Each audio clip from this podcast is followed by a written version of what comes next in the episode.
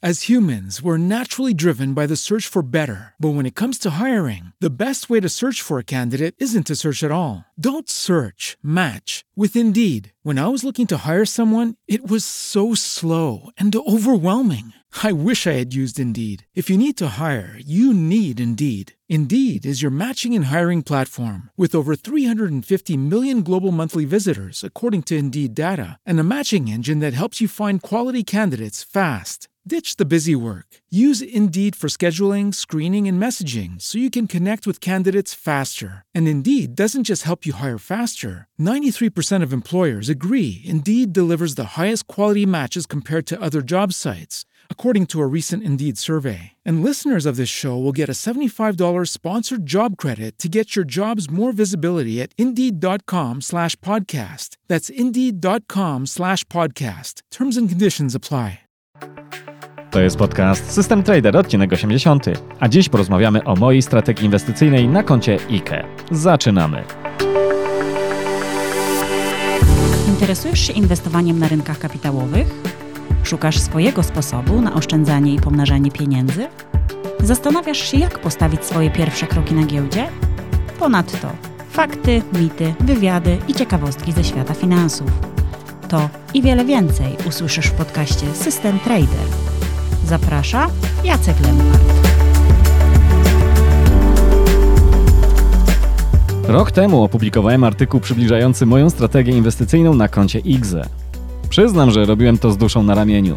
Nie byłem pewien jak to wyjdzie. Chciałem jednak pokazać proces inwestowania od kuchni, w praktyce, bez upiększania, tak by każdy miał możliwość wyrobić sobie swoje własne zdanie. Rynek był dość łaskawy i portfel IGZE przyrósł w roku 2021 o 26%, pokonując przy okazji benchmark w postaci indeksu WIG o 6 punktów procentowych. Dla jasności, to nic jeszcze nie znaczy. Liczy się przede wszystkim podążanie za obraną strategią.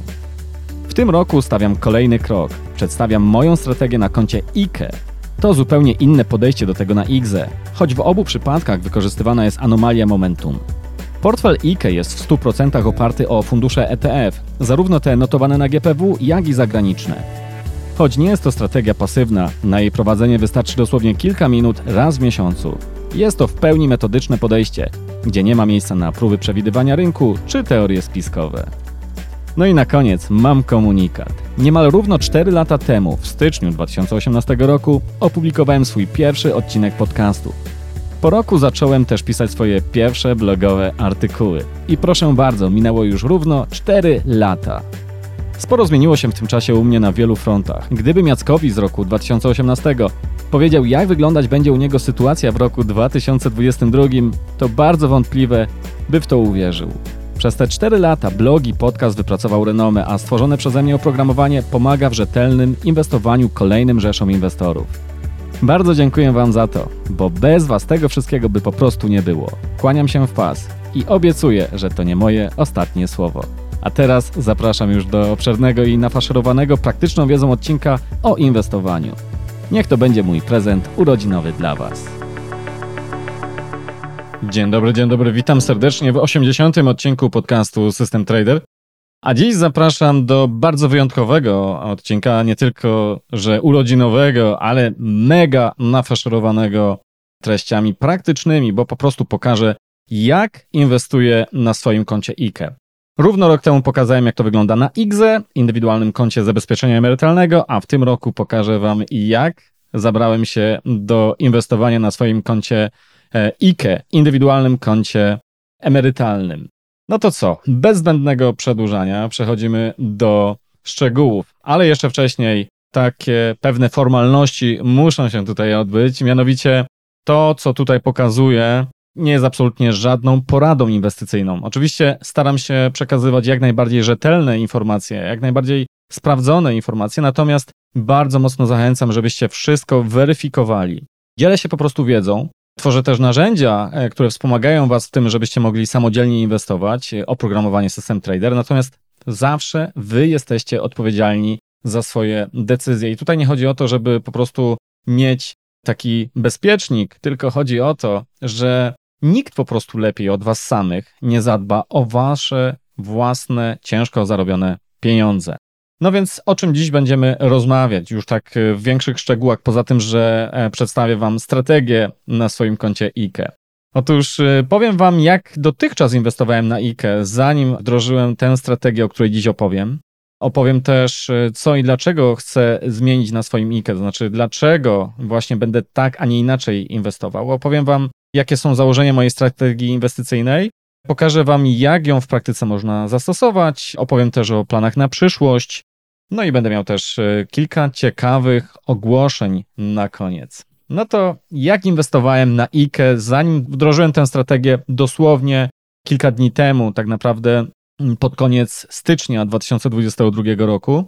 A wcześniej e, niestety nie miałem takiej jednoznacznej strategii inwestycyjnej. Można powiedzieć, że szef bez butów chodzi, bo choć bardzo dużo mówię o inwestowaniu takim metodycznym, to jeżeli chodzi o moje konto IKE, dość mocno tutaj podchodziłem uznaniowo. I dla przykładu w roku 2020 po krachu tym covidowym e, w marcu, kwietniu dość mocno się obkupiłem, tak mocno, że właściwie w przytłaczającej większości moje konto IKE stanowiły ETF-y na WIG20 i WIG40, a nawet więcej tego WIG40 miałem. I to wynikało z takiego podejścia długoterminowego, gdzie z jednej strony sobie powiedziałem, nie będę się bił z tym rynkiem, tak jak robię to na IGZE, że będę dobierał indywidualne spółki do portfela, ale z drugiej strony widziałem, że rynek polski, GPW jest już tak wbity w ziemię, że no po prostu nie ma bata, jak to mówią, żeby w końcu e, to nie odbiło. Natomiast jeszcze wcześniej miałem e, też e, trochę obligacji skarbowych i korporacyjnych, to jeszcze lata temu, gdzie ten kapitał tak naprawdę na tym IKE nie był wielki, najpierw kilkanaście, później kilkadziesiąt tysięcy złotych. Natomiast no generalnie to był taki problem, że nie miałem takiej jednoznacznej strategii, choć też dla jasności nie spekulowałem tam jakoś usilnie na tym koncie. I można powiedzieć, że miałem więcej szczęścia niż rozumu w tym wszystkim, bo szczególnie po roku 2020 ten portfel dość mocno przyrósł dzięki e, właśnie odbiciom na e, GPW. Zresztą polska giełda czy polski rynek akcji jest wyceniany w gronie najtańszych rynków na świecie. Ale to jeżeli ktoś chciałby inwestować w ten sposób. Natomiast to nie do końca było to, czego ja szukałem i wiedziałem, że muszę w końcu wdrożyć jakąś strategię, tylko zawsze było coś ważniejszego i widziałem, że ten portfel też zarabia całkiem nieźle e, na tych ETF-ach i dla jasności dalej będą ETF-y na IKE, ale teraz już będzie to ubrane w taki jasny, jednoznaczny taki powiedzmy to gorset decyzyjny. No i e, cóż, e, tak to wyglądało, natomiast teraz już się to zmienia. Właściwie już się zmieniło na lepsze, miejmy nadzieję. Zresztą niebawem sami będziecie mogli to ocenić. Jakie sobie stawiam cele do tej nowej strategii? Przede wszystkim to, co podkreślam zawsze, chcę mieć jednoznaczną strategię, czyli taką strategię, która nie będzie mówiła, może wzrośnie, może spadnie. Ona właściwie nic nie będzie mówiła, czy wzrośnie, czy spadnie, bo strategia tego nie wie. Natomiast ta strategia ma jednoznacznie mi mówić, czy mam mieć e, w portfelu ETF X, czy być może mam mieć w portfelu ETF Y. I to jest dla mnie najważniejsze. Przy tym wszystkim też zakładam niski nakład czasu na prowadzenie rachunku i tak sobie tutaj założyłem, że jestem w stanie raz w miesiącu poświęcić 10-15 minut na to, żeby ten rachunek prowadzić, natomiast no, nie chciałbym spędzać na to więcej czasu. Mimo wszystko jest to inwestycja długoterminowa z myślą o emeryturze i nie chciałbym tutaj jakoś poświęcać tego czasu na przykład każdego dnia, czy nawet każdego tygodnia. I dla jasności też, pomimo iż ja sobie tutaj napisałem, że 10-15 minut w miesiącu ta strategia będzie zajmowała, to tak naprawdę przez większość miesięcy to będzie się sprowadzało do tego, że ja się zaloguję do rachunku i zobaczę, że nie trzeba niczego robić. Prostota to był kolejny argument, który przyświecał mojej strategii, czyli nie szukałem tutaj jakichś świętych grali, jakichś cudownych metod inwestycyjnych, które mają nagle rozmnożyć stukrotnie w bardzo krótkim okresie mój rachunek na IKE. Zależy mi na prostocie i sprawdzonych metodach, sprawdzonych strategiach. I, I, to właśnie przede wszystkim jest najważniejsze, jeżeli chodzi o te, powiedzmy, takie fundamenty mojej strategii, założeń do mojej strategii. Potencjalna możliwość pobicia benchmarku, czyli potencjalna możliwość pobicia rynku, owszem, zostawiam sobie tę furtkę otwartą i prawdopodobnie, jeżeli jakoś mocno ten świat się nie zmieni, będzie to nawet całkiem realne. Natomiast nie jest to mój cel podstawowy. Natomiast generalnie jest to strategia aktywna, więc możliwość pobicia rynku jest jak najbardziej gdzieś tam na horyzoncie, ale też będziecie mogli sami sobie tutaj po tym materiale wyrobić opinię i jak wy to widzicie. Redukcja obsunięć. I myślę, że to jest dość istotne dla mnie. To znaczy, nie tak, żeby ta strategia nie miała nigdy możliwości, że portfel spadnie o więcej niż 10%. Jak najbardziej może spadnąć nawet kilkadziesiąt. Natomiast generalnie e, zwykle ten portfel powinien się osuwać mniej niż rynki, na których inwestuje. No i e, zależało mi też na częściowej ekspozycji na polskiego złotego. Ja już mam całkiem spory portfel poza IKXE zagraniczny, w większości w dolarze, jest tam też trochę euro. No i chciałem mieć e, tutaj ekspozycję również na polskiego złotego. Co prawda ja póki co jeszcze nie mieszkam w Polsce i tak już na marginesie nieco mnie nawet martwi czasami jak widzę co się dzieje w Polsce w kontekście mojego powrotu do Polski niestety i tak się tutaj uśmiecham niestety dość gorzko. Ale dobra, to jest taka dygresja zupełnie na boku. Natomiast pozostawiam sobie częściową ekspozycję na polskiego złotego, dlatego że mam nadzieję, że w tej Polsce przyjdzie mi jeszcze pomieszkać i będę mógł tego złotego wydawać. Dlatego też inwestowanie w polskim złotym, przynajmniej w niewielkiej części mojego portfela, z mojej perspektywy póki co ma sens. Jak to będzie w przyszłości, jakie proporcje będę chciał mieć w polskim złotym, a jakie będę chciał mieć w obcych walutach, to jeszcze oczywiście może się zmienić. Natomiast generalnie inwestowanie w polskim złotym czy na giełdzie papierów wartościowych ma jeszcze jedną zaletę, jeżeli mówimy tu o koncie IKXE, że nie ma, w szczególności na koncie IKE, nie ma absolutnie żadnych podatków, nawet nie ma podatków u źródeł. Nawet jeżeli inwestujemy na IKE, ale na rynkach zagranicznych, to o ile nie płacimy żadnego podatku do polskiego fiskusa, o tyle podatki u źródeł już jak najbardziej występować mogą i zwykle występują. Natomiast w przypadku rynku polskiego, jeżeli inwestujemy na przykład w polskie akcje i one wypłacają dywidendy, to tutaj zarabiamy bez y, jakiegokolwiek uszczerbku w postaci podatków. IKE w ogóle, czyli indywidualne konto emerytalne, to jest naprawdę świetna konstrukcja prawna i warto by z niej korzystał dosłownie każdy. I oczywiście to może być nieco w sprzeczności z tym, co powiedziałem przed chwilą, że nieco obawiam się tej sytuacji, która ma gdzieś tam miejsce w Polsce. I nie chcę tutaj tego rozwijać, nie chcę tutaj bynajmniej drążyć tematów politycznych czy gospodarczych, które będą jakoś tutaj wprowadzać niezdrową atmosferę. Natomiast IKE, czyli ten trzeci filar emerytalny, to jest naprawdę bardzo fajna konstrukcja i warto, żeby z tego korzystał każdy, bo to jest dosłownie darmowy obiad. Poza tym, w sensie takim, że nie płacimy podatków. Natomiast generalnie zachęcam każdego do samodzielnego oszczędzania z myślą o emeryturze. Jak to mówi klasyk, umiesz liczyć, licz na siebie, no i nie liczmy po prostu na państwową emeryturę. I to znów chciałbym, żeby jak największe te najwyższe, najbardziej sowite te e, państwowe emerytury w przyszłości były.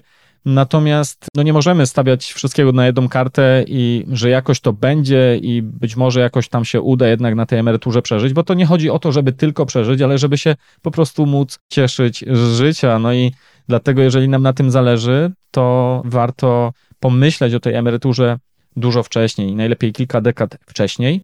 I to też nie oznacza, że mamy każdego dnia myśleć o emeryturze, bo to byłoby też samo w sobie niezdrowe. Natomiast możemy sobie wprowadzić strategię i dyscyplinę, która będzie niejako już później na automacie mogła nam pomnażać i budować ten kapitał, z którego będziemy korzystać na emeryturze. Poza tym, emerytura to nie oznacza, że musimy być tutaj w sędziwym wieku i musimy czekać, aż uzyskamy te prawa emerytalne, tylko być może ktoś jeżeli ma, nie wiem, nawet 40 parę, 50 parę lat na karku, będzie mógł stwierdzić wcześniej, że on w gruncie rzeczy już wypracował sobie taki kapitał, że będzie mógł z tego kapitału sobie żyć i nie musi czekać, aż y, państwo mu będzie mogło wypłacać tę emeryturę. Choć tu akurat w przypadku IKE, o czym za chwilę sobie powiemy, żeby móc skorzystać z tych wszystkich udogodnień e, podatkowych, no to musimy czekać do określonego wieku, o czym za chwilę jeszcze powiem o co w ogóle chodzi w tym koncie IKE. Może sobie pomówmy tutaj troszkę przez chwilę o szczegółach indywidualnego konta emerytalnego, zanim ja jeszcze powiem o samej strategii, dlatego że jeżeli ktoś y, słucha mnie teraz, czy ogląda i jest zupełnie początkującą osobą, to być może w ogóle ta koncepcja IKE jest e, jeszcze nieznana, a warto, żeby jak najwięcej osób nie tylko o tym słyszało, ale żeby z tego korzystało. A więc IKE, indywidualne konto emerytalne. Co roku mamy tam do wykorzystania po prostu swój limit, czyli ilość, maksymalną kwotę, jaką możemy wpłacić na konto, jeżeli sobie otworzymy takie konto. I dla przykładu, w tym roku 2022, kiedy nagrywam właśnie ten materiał, w tym roku możemy sobie wpłacić maksymalnie na takie konto 17 766 zł. I to jest taki no-brainer, to znaczy my jeżeli wpłacimy sobie tam te pieniądze i założymy sobie to konto na przykład w formie rachunku brokerskiego, maklerskiego, czyli tak jak ja, po to, żeby móc kupować ETF-y, ale można też inne produkty. Natomiast uważam, że konto maklerskie jest tutaj po prostu z mojej perspektywy najlepszym rozwiązaniem, bo daje nam największą elastyczność. Otóż to, że my sobie wpłacamy ten, ten limit, to nie oznacza, że my tu i teraz mamy jakąś nagrodę, bo nie mamy z tego tytułu żadnych tu i teraz ulg podatkowych, że na przykład mniej zapłacimy w danym roku podatkowym podatku, bo sobie wpłaciliśmy na IKE. Tak ma IKE, IGZE, natomiast IKE tak nie ma. IKE ma natomiast to e, fajne w sobie, że po pierwsze, jak wpłacimy sobie te pieniądze tam, to raz, że one są nasze, dwa, to cokolwiek na tych e, pieniądzach, jak je mm, pomnożymy, jak zarobimy, to nie płacimy ani grosza. I po trzecie, jak później będziemy już e, mieć te prawa emerytalne, uzyskamy, to również przy wypłacie nie zapłacimy ani grosza. Czyli mówiąc krótko, możemy pomnażać te pieniądze mm, no limit, sky is the limit, jak to mówi klasyk, i nie zapłacimy od tego ani grosza. I czego Wam życzę, żebyście tam po prostu grube miliony zarobili, bo dzięki temu nie tylko będzie później można mieć e, wyższy kapitał, ale nie zapłacicie po prostu ani grosza od tego podatku zupełnie legalnie. Czyli nie ma po prostu podatku od zysków kapitałowych, tego 19% podatku. A kiedy można wypłacić środki z IKE? Trzeba mieć ukończony 60 rok życia lub 55, jeżeli ktoś już ma uprawnienia mm, emerytalne. Natomiast to nie oznacza, że po 60 roku życia musimy wypłacić sobie te pieniądze z tego konta. Jak najbardziej możemy to konto nadal sobie trzymać, możemy nawet do niego dopłacać i możemy to konto na przykład chociażby zostawić w spadku po sobie, co jest o tyle fajną opcją, że te pieniądze naprawdę pracują zupełnie bez podatku. I tu znów czasami się pojawia pytanie, a co jeżeli mi państwo zabierze, a co jeżeli przywalą później jednak e, politycy ten podatek? No cóż, przyszłości nie zna niestety nikt e, i ja też nie mogę tutaj nikomu dać gwarancji, że się coś nie wydarzy. Natomiast generalnie te środki są nasze w podobny sposób jak e, środki, które mamy na koncie bankowym po prostu w banku, więc jeżeli ktokolwiek chciałby nam zabrać pieniądze z IKE i my się bardzo boimy takiego scenariusza, to równie bardzo powinniśmy się bać o jakiekolwiek pieniądze trzymane w banku w Polsce. No i to tyle. No niestety mogę tylko ubolewać, że politycy mają swoim zachowaniem tak niskie zaufanie, że wiele osób po prostu bardzo się boi inwestować w różne pomysły wymyślane przez państwo. Nawet jeżeli są to naprawdę takie świetne pomysły, bo tutaj, jak mówię tak dużo krytycznego państwa, to naprawdę IKE jest bardzo dobrą koncepcją i tutaj trzeba przyznać, że twórcy e, tego trzeciego filara, w szczególności IKE, filara emerytalnego, to jeżeli chodzi o IKE, to naprawdę to jest bardzo dobra koncepcja. Swoją drogą IKE to nie jest e, wymysł tylko i wyłącznie polski. W Stanach Zjednoczonych mają na przykład IRA, czyli IRA, Individual Retirement Account. No to my mamy swoje indywidualne konto emerytalne. I też nie jest tak, jeżeli chodzi jeszcze tutaj wracając do IKE, że my musimy z kolei czekać koniecznie do tego 60 roku życia, żeby móc te pieniądze wypłacić. Jeżeli potrzebowalibyśmy wcześniej tych pieniędzy, to możemy te pieniądze wypłacić wcześniej. Natomiast wiąże się to oczywiście z koniecznością wtedy zapłacenia podatku od zysków kapitałowych. I tutaj ten trochę bat, który stworzył ustawodawca, ma sens o tyle, że on e, ma za zadanie mobilizować nas do tego, żebyśmy jednak nie wypłacali tych środków, albo żeby nas zniechęcić do wypłaty wcześniejszej wypłaty tych środków, żeby te środki mogły na nas pracować a jeżeli byśmy mm, byli niecierpliwi i jednak chcieli te pieniądze wyciągnąć wcześniej, no to musimy niestety zapłacić wtedy podatek. Zresztą tu nie chodzi tylko o niecierpliwość, ktoś być może ma taką sytuację w życiu. Natomiast IKE jest przede wszystkim pomyślany pod kątem emerytury. Ale nawet jeżeli ktoś, załóżmy, oszczędza czy inwestuje przez 10-20 lat na IKE i jeszcze przed 60 rokiem życia musi wypłacić te środki, to również tak naprawdę można powiedzieć, że zyskał, bo o ile będzie ten podatek do zapłacenia, to ten podatek jest odroczony, a więc w międzyczasie ten ktoś mógł inwestować bez płacenia podatku, odraczając ten podatek w czasie. A jakie są korzyści podatkowe? Bo tak mówimy o tych korzyściach podatkowych i ktoś sobie może pomyśleć, no dobra, ale to 19% zapłacę i nie jest tak strasznie źle. No to zrobiłem sobie takich kilka tutaj symulacji. Dałem e, takie założenie, że ktoś ma kapitał startowy 17 tysięcy złotych, czyli mniej więcej tyle, ile wynosi limit w roku 2022 i że przez kolejnych 30 lat ktoś dopłaca kolejne 17 tysięcy złotych. No i wyobraźmy sobie, że ktoś tak robi przez 30 lat i średnio rocznie zarabia czy generuje zysk w wysokości 3 Czyli wyobraźmy sobie, że to jest taki zysk, gdzie po prostu zrealizowany, tak? gdzie normalnie od tych 3% zysku w danym roku byłby podatek do zapłacenia, tak? Czyli no, gdybyśmy sobie kupili jedną akcję i trzymali przez 30 lat, to nawet gdybyśmy w niej, na niej zarobili w międzyczasie Bóg wie ile, to nawet na koncie opodatkowanym byśmy nie mieli podatku, dopóki byśmy nie sprzedali, nie zrealizowali tego zysku. Tutaj założenie jest takie, że każdego roku mamy wypracowany zysk 3% i normalnie mielibyśmy te 3% od tego zysku do zapłaty podatku. Więc po 30 latach, odkładając 17 tysięcy złotych, mielibyśmy na IKE 808 tysięcy złotych, a na koncie opodatkowanym 738, czyli nawet zarabiając 3% zaledwie rocznie, mamy po 30 latach korzyść podatkową w wysokości 70 tysięcy. Ale pójdźmy sobie dalej. Wyobraźmy sobie, że ktoś zarabia e, nominalnie 8%, mm, tak? Nie będę tutaj czytał całej tabelki. Dla tych, co widzą, to mogą sobie przeczytać. Natomiast e, dla tych, którzy mnie teraz słuchają, to zapraszam na stronę i tam można sobie całą tę tabelkę oglądnąć. Natomiast jeżeli ktoś zarabia 8% każdego roku i każdego roku od zysku miałby do zapłaty 8% od tego zysku, to po 30 latach y, na koncie ktoś miałby 1 900 tysięcy, natomiast tym koncie IKE, natomiast na koncie opodatkowanym miałby 1 400 z hakiem. Czyli tu już korzyść podatkowa jest ponad 460 tysięcy złotych. Czyli ta sama inwestycja, ten sam profil ryzyka i tylko kwestia podatkowa powoduje, że po 30 latach ktoś ma e, w portfelu więcej o kilkadziesiąt czy kilkaset tysięcy złotych. No więc e, to jest pytanie w stylu, czy chciałbyś mieć na swoje 60 urodziny, w momencie, kiedy będziesz mógł e, przejść na emeryturę, na przykład super samochód, a być może nawet gdzieś tam domek, e, czy cokolwiek innego sobie e, zamarzycie, tylko i wyłącznie tytułem tego, że byliście mądrzy 20, 30, 40 lat wcześniej i inwestowaliście na koncie, które umożliwia wam inwestowanie bez podatków. Inwestowanie e, bez podatku jest tu o tyle dość kluczową rzeczą, że bardzo często się narzeka na ten podatek od zysków kapitałowych w Polsce, że jest tyle tego podatku do zapłacenia. Tymczasem roczny limit, jak już mówiłem, e, wynosi 17 tysięcy z hakiem. Do tego mamy jeszcze konto IGZE i to niemal daje nam 25 tysięcy złotych razem, które możemy sobie odłożyć na takie konta nieopodatkowane, a do tego jak ktoś jest, jest jeszcze przedsiębiorcą, to może na to IGZE więcej, więc to daje wtedy 28 tysięcy limitu rocznego. A jeżeli jest para, na przykład małżeństwo, no to mogą odkładać e, de facto każdego roku na kontach nieopodatkowanych ponad 50 tysięcy złotych. Czyli no, daj Boże, żeby każde gospodarstwo domowe odkładało każdego roku 50 tysięcy złotych i miało ten problem, że chciałoby odkładać znacznie więcej, no już niestety na koncie opodatkowanym. Więc y, jeżeli chodzi o zwolnienia z podatku, to warto z tego korzystać, bo to jest po prostu darmowy obiad, a w inwestowaniu jest bardzo ciężko o darmowe obiady.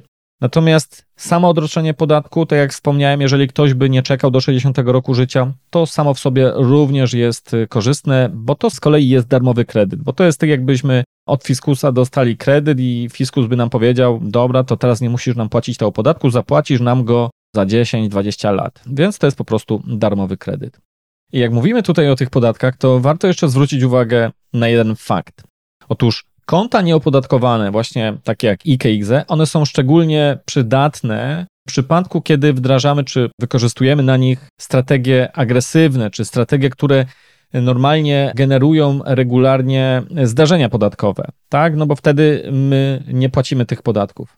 Natomiast korzyści podatkowe z takiej prostej strategii pasywnej na koncie IKE są mniejsze. Zresztą wyobraźcie sobie taką sytuację, że kupujecie sobie na koncie IKE jeden ETF, dajmy na to ETF na globalny rynek akcji, albo na przykład ETF Life Strategy 80-20, 80% rynku globalnego i 20% obligacji. Kupujecie takiego ETF-a, później ewentualnie dokupujecie kolejne, ale generalnie trzymacie je przez 30 lat. Więc w gruncie rzeczy ta korzyść na IKE jest już mniejsza. Oczywiście na koncie nieopodatkowanym, na tym IKE, jak uzyskacie 60 rok życia, skończycie 60 rok życia, to wtedy nie będziecie mieli do zapłacenia 19% od zysku, a na koncie opodatkowanym mielibyście do zapłacenia 19%. Natomiast mimo wszystko, nawet na koncie opodatkowanym, w przypadku takiej prostej konstrukcji portfela, wy ten podatek również odraczacie w czasie przez długie lata. Dlatego też, jeżeli ktoś ma większe nadwyżki w budżecie niż to, co przewiduje IKE, IGZE, no to warto, jeżeli ktoś w ogóle chce w tę stronę iść, warto zrobić to w ten sposób, że te bardziej agresywne strategie, czy strategie, które regularnie generują zdarzenia podatkowe, może to jest bardziej precyzyjne określenie, bo ktoś może mieć 100% na przykład akcji i powiedzieć, że to jest agresywne, ale chodzi tutaj o agresywność w tym znaczeniu, że nie są to takie stricte długoterminowe buy and hold e, strategie, tylko strategie, które kupują, sprzedają i te e, obowiązki podatkowe mogą się pojawiać wcześniej, więc jeżeli ktoś chce coś takiego robić, to lepiej robić to na koncie IKX, bo tam tych podatków nie będziemy mieć. Natomiast pasywne strategie z kolei ja sam zresztą będę budował e, na przykład na kontach opodatkowanych. E, teraz tego jeszcze nawet za bardzo nie robię, chociażby z tego względu, że wszędzie tam, gdzie inwestuję teraz, tu podatku nie płacę, bo albo inwestuję właśnie na IKX, albo inwestuję przez spółkę, która również nie wypłaca, czy nie musi płacić tego podatku od zysków kapitałowych w momencie ich uzyskania. Natomiast jeżeli już wrócę do Polski i będę chciał się w Polsce, że tak powiem, osadzić na dobre, no to wtedy te wszystkie nadwyżki, które są powyżej limitów IKX, będę chciał już faktycznie budować w formie pasywnych strategii na kontach opodatkowanych. Czy wyłącznie tylko i pasywnych, to jeszcze nie wiem, ale na pewno będzie to mocniejszy dla mnie taki driver do tego, żeby mieć takie pasywne strategie właśnie na kontach opodatkowanych, dlatego żeby mimo wszystko nawet na tych kontach opodatkowanych te podatki mogły być zoptymalizowane. Ok, no to po tym bardzo długim wstępie przejdźmy w końcu do pomysłu na strategię. Pomysł na strategię, bo to nie jest tak, że ja jestem taki genialny i wymyśliłem wszystko sam e, i tutaj jest jakieś odkrycie, które właśnie w tym momencie przed Wami przekazuję. Risk Premium Harvesting Through Dual Momentum. To jest artykuł niejakiego pana, którego moi słuchacze tutaj i widzowie na pewno kojarzą. Gary Antonasi, stary dobry znajomy. Właśnie napisał w roku 2012, opublikował taki artykuł, także już całkiem leciwy artykuł, dziesięcioletni, w którym właśnie opisuje podejście do rynku w sposób systemowy, wykorzystujący dual momentum. Zaraz sobie powiemy, co to jest w ogóle dual momentum, co to jest w ogóle momentum, natomiast to jest jak gdyby główna inspiracja do tego, co ja będę robił na swoim rachunku. I tak czysto organizacyjnie, ja pokrótce przedstawię oryginalną koncepcję Garego, która jest mocno, powiedzmy, zamerykanizowana, czyli bardziej e, jest bliska realiom kogoś, kto żyje w Stanach Zjednoczonych, a jest trudna do zaimplementowania wprost w takiej formie chociażby z poziomu inwestora w Polsce na koncie IKE. Dlatego też, no już nie mówiąc o tym, że ja jeszcze chcę mieć do tego ekspozycję na polski rynek, to już w ogóle. Więc dlatego ja się tylko tutaj inspirowałem Garym, natomiast y, koncepcja y, już ta finalna jest y, powiedzmy mojego autorstwa, ale w pełni inspirowana na tym, co opisuje Gary Antonasi. Zresztą ja uważam, że Gary Antonasi odwalił tutaj naprawdę kawał świetnej roboty pokazując bardzo proste i praktyczne sposoby wykorzystywania takiej anomalii, jaką jest momentum. I co to jest momentum? No, znów tutaj przepraszam, ale będę musiał chwilę to spędzić, żeby to wyjaśnić. Ja wiem, że niektórzy już mogą być tym znudzeni, jeżeli mnie częściej słuchają, więc proszę przewinąć o 5 minut do przodu. Natomiast dla tych, którzy być może oglądają mnie czy słuchają pierwszy raz, chciałbym, żeby mieli też pełne zrozumienie, o czym tutaj jest mowa. Momentum to jest taka anomalia, która najprościej rzecz ujmując, objawia się tym, że jeżeli mamy na przykład jakieś aktywo, dajmy na to akcję, która przez co najmniej 3 ostatnie miesiące, mm, przez, albo może dłużej, 12 miesięcy, generalnie między 3 a 18 miesięcy, tak się przyjmuje przynajmniej na uniwersytetach, to jeżeli coś przez te kilka miesięcy rosło, to jest większe prawdopodobieństwo, że przez kolejny miesiąc znów będzie rosło i będzie rosło, niż y, to, że nagle zawróci i y, zacznie spadać nam e, wycena takiej e, spółki, na przykład jeżeli chodzi o rynek akcji. Mówiąc krótko, momentum to jest pęd, czyli e, coś ma swoją energię, swój pęd, no i jak coś jest w trendzie wzrostowym, no to my po prostu podążamy tutaj za tym trendem, właśnie wykorzystując to momentum. I dlaczego momentum działa? No dlatego, że na początku jest taka niedostateczna reakcja na to, co się dzieje, jak się tworzy ten trend, więc tutaj oczywiście inwestorzy podlegają wielu różnym błędom behawioralnym. To nie jest tak, że jak zaczyna się tworzyć trend, to wszyscy się na to rzucają.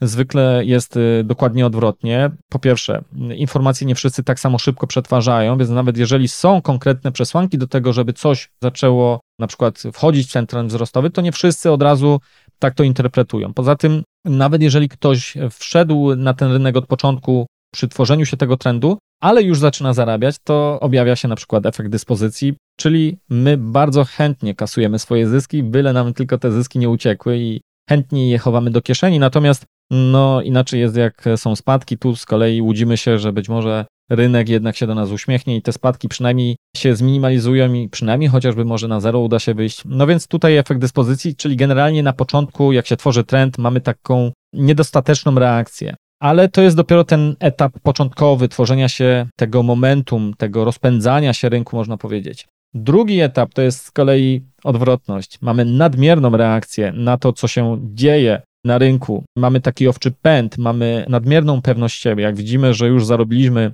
tyle procent, jesteśmy na zysku, no to w pewnym momencie włącza się taki God mode, taki efekt Boga i wydaje nam się, że no teraz to mamy cały świat u stóp i tylko i wyłącznie będziemy zarabiać. No i jest też błąd najnowszych danych, e, to znaczy my chętnie spoglądamy wtedy tylko na ten najkrótszy okres, jeżeli chodzi o historię, a już nie chcemy widzieć tego, że na przykład na rynku akcji też są okresy bezsy.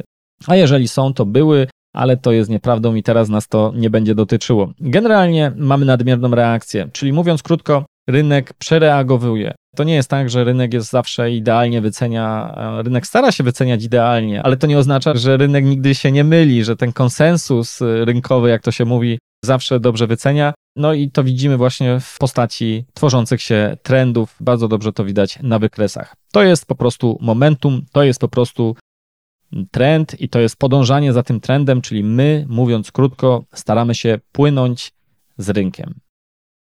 I jak wygląda ta koncepcja strategii Antonasiego, ta opisana właśnie w tym artykule, o którym wspomniałem? Zresztą ten artykuł będzie podlinkowany u mnie na stronie, to jakby ktoś szukał. Otóż Gary podzielił sobie portfel na cztery transze, na takie cztery, można powiedzieć, niezależne portfele. I każdy ten portfel jest inwestowany w inne aktywa i generalnie jest takim niezależnym portfelem, choć logika strategii jest taka sama. Pierwszy komponent, bo tak można sobie to nazwać, te portfele komponentami, to jest komponent akcji i tam Gary ma dwa takie komponenty: rynek akcji amerykańskich, rynek akcji reszty świata, czyli inwestujemy w ten rynek akcji, który jest w mocniejszym trendzie wzrostowym, albo mamy obligacje. No i być może już niektórym z Was to przypomina dobrego znajomego. Poza tym, że dobrym znajomym jest Gary Antonassi, to dobrego znajomego w postaci strategii GEM, Global Equities Momentum, bo to jest tak naprawdę właśnie Global Equities Momentum, choć w tym oryginalnym opisie koncepcji Gary Antonassi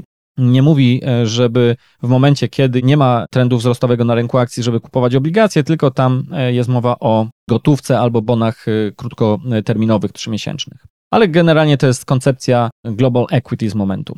Drugi komponent to jest komponent obligacji i tu mamy przykład wykorzystania momentum w odniesieniu nie do rynku akcji, a w odniesieniu do obligacji. Mamy tam obligacje korporacyjne o ratingu AAA, czyli te o najwyższej jakości, o najmniejszym ryzyku kredytowym oraz mamy przeciwieństwo takich obligacji korporacyjnych, obligacje korporacyjne tak zwane high yield, czyli takie, gdzie to ryzyko kredytowe jest większe i oczywiście e, jak większe ryzyko, to te obligacje zwykle płacą więcej. No i tutaj stosujemy momentum na tych obligacjach, no i w zależności, które w ostatnich 12 miesiącach e, miały wyższą stopę zwrotu, to te trzymamy w portfelu. Zresztą jeszcze o tych regułach dual momentum będziemy mówić sobie później, także na spokojnie, wszystko będzie wyjaśnione. Trzeci komponent e, Gary sobie stworzył, nazwał go sobie komponentem nieruchomości. Tam ma rejty i rejty hipoteczne, dwa rodzaje rejtów i na nich y, stosuje właśnie momentum w zależności od tego, który mocniej rośnie, no to jeżeli ten na przykład rejty hipoteczne akurat, no to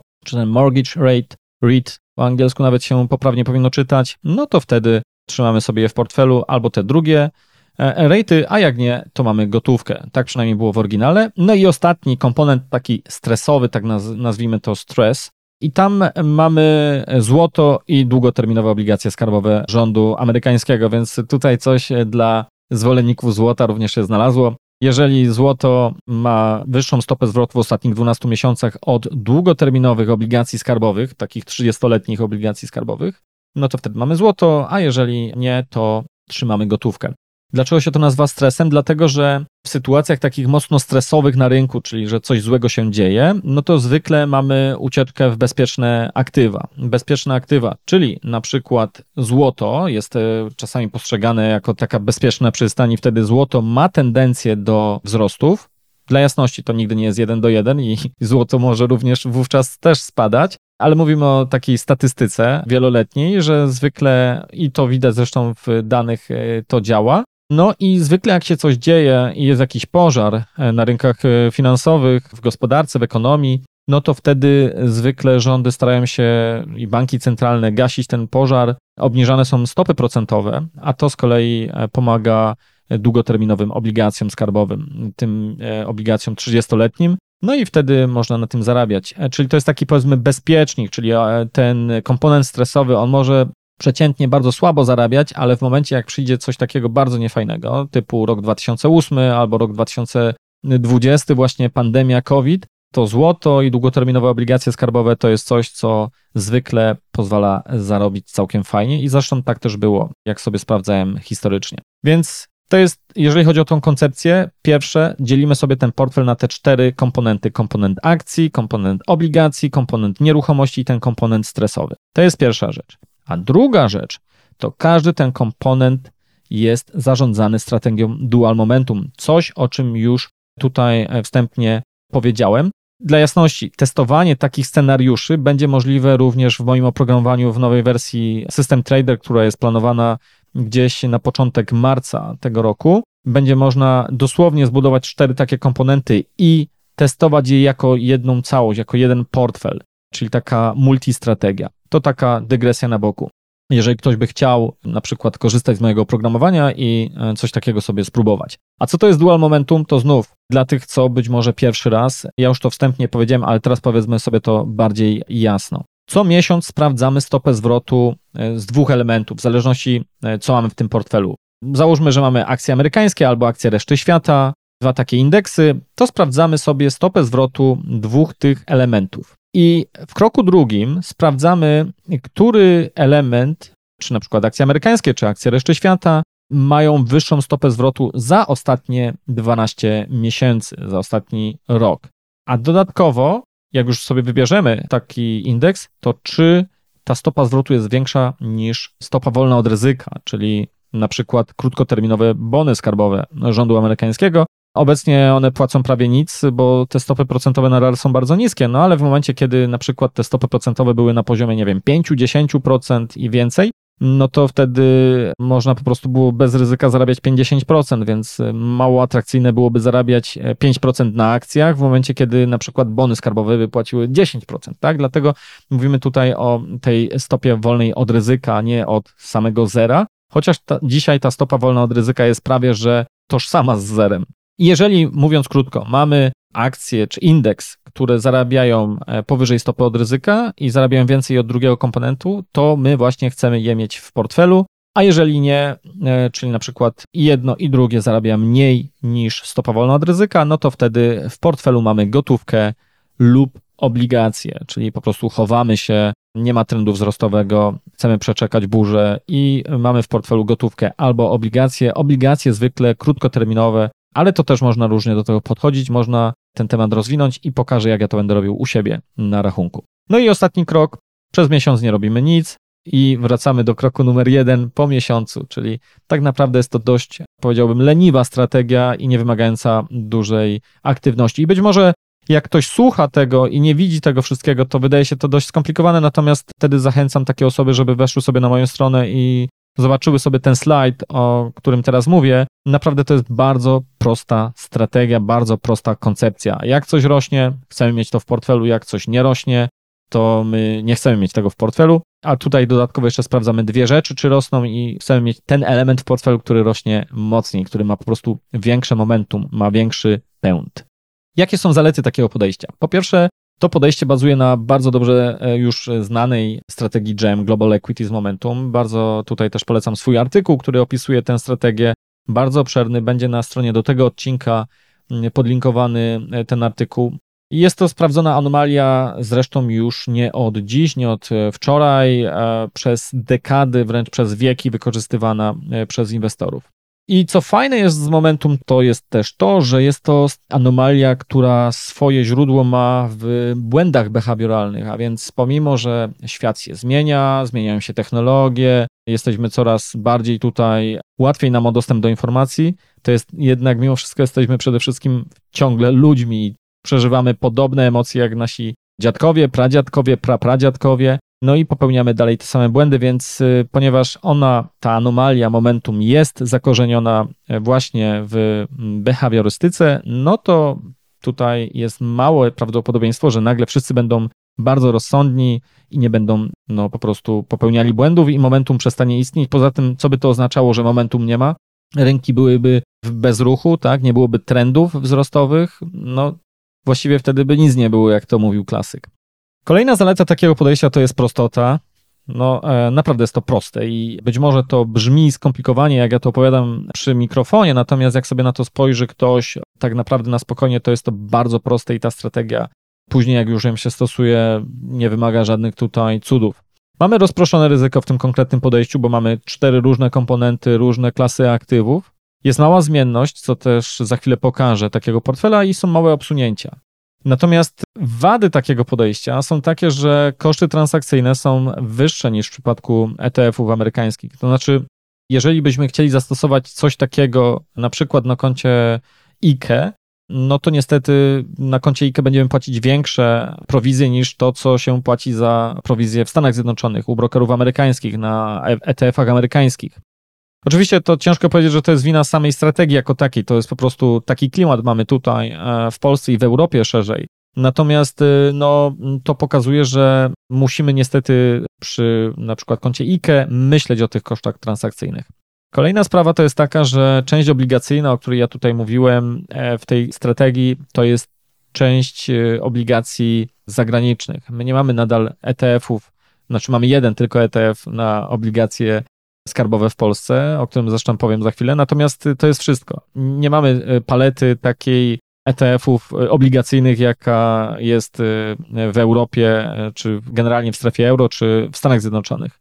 To jest kolejna wada, więc to znów, jakbyśmy chcieli w Polsce wprost zastosować, to jest problematyczne, no bo kupowanie e, dużo, obkupywanie się tymi obligacjami może być dyskusyjne, jeżeli ktoś nie chce mieć ryzyka walutowego, to podkreślam, to jest kluczowe bo pokaże, że ja jednak będę kupował te obligacje zagraniczne.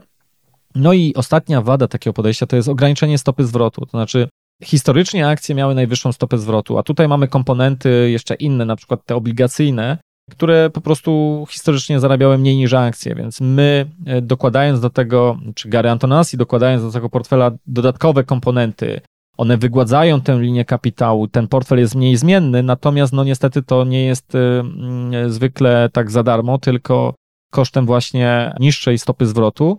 I e, oczywiście być może jest to warte zrobienia, jeżeli komuś to daje święty spokój i może ktoś spokojniej spać, to jak najbardziej ma to sens. Natomiast y, w tym kontekście takim czysto matematycznym jest to wada.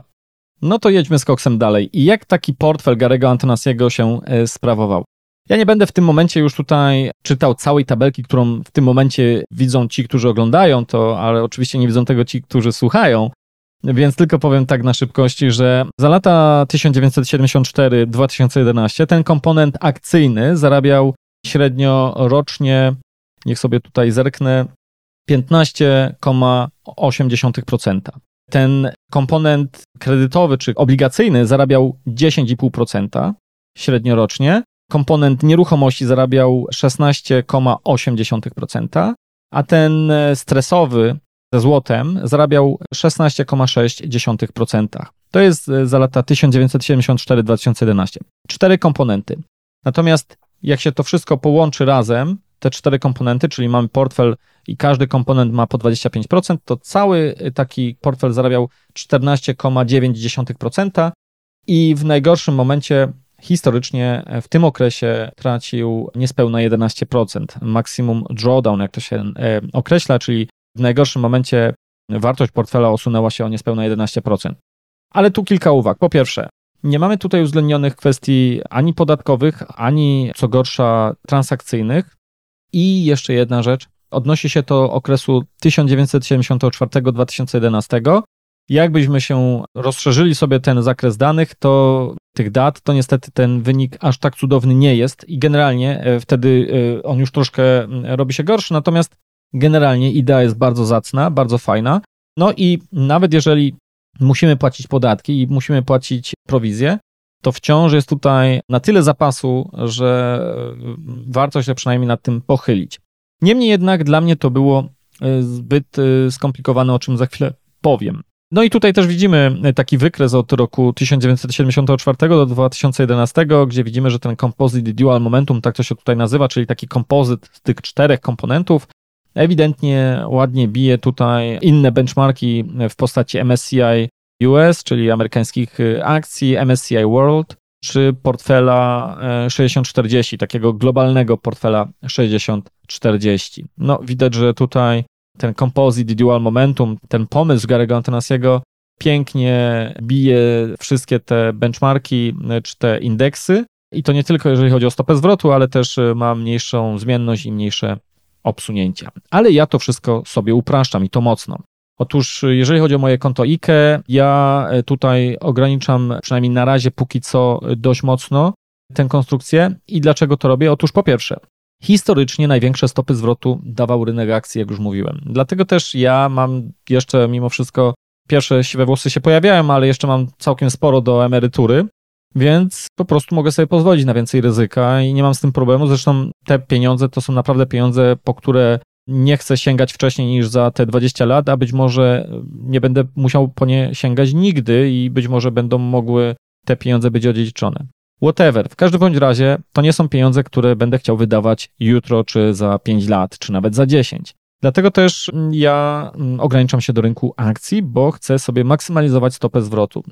Niestety koszty transakcyjne, jak już mówiłem, w Europie i również w Polsce są dość wysokie, więc chcę po prostu minimalizować koszty transakcyjne, a więc muszę minimalizować ilość transakcji. No i e, chcę mieć też w portfelu ekspozycję na GPW, na Giełdę Papierów Wartościowych w Warszawie, a więc no też siłą rzeczy Gary Antonassi jako Amerykanin nie tworzył w swoim portfelu komponentu poświęconego polskim akcjom, bo mało to z jego perspektywy prawdopodobnie byłoby sensowne. Więc jak wygląda moja strategia IKE? No i wreszcie po niemalże godzinie e, przechodzimy do meritum tego odcinka.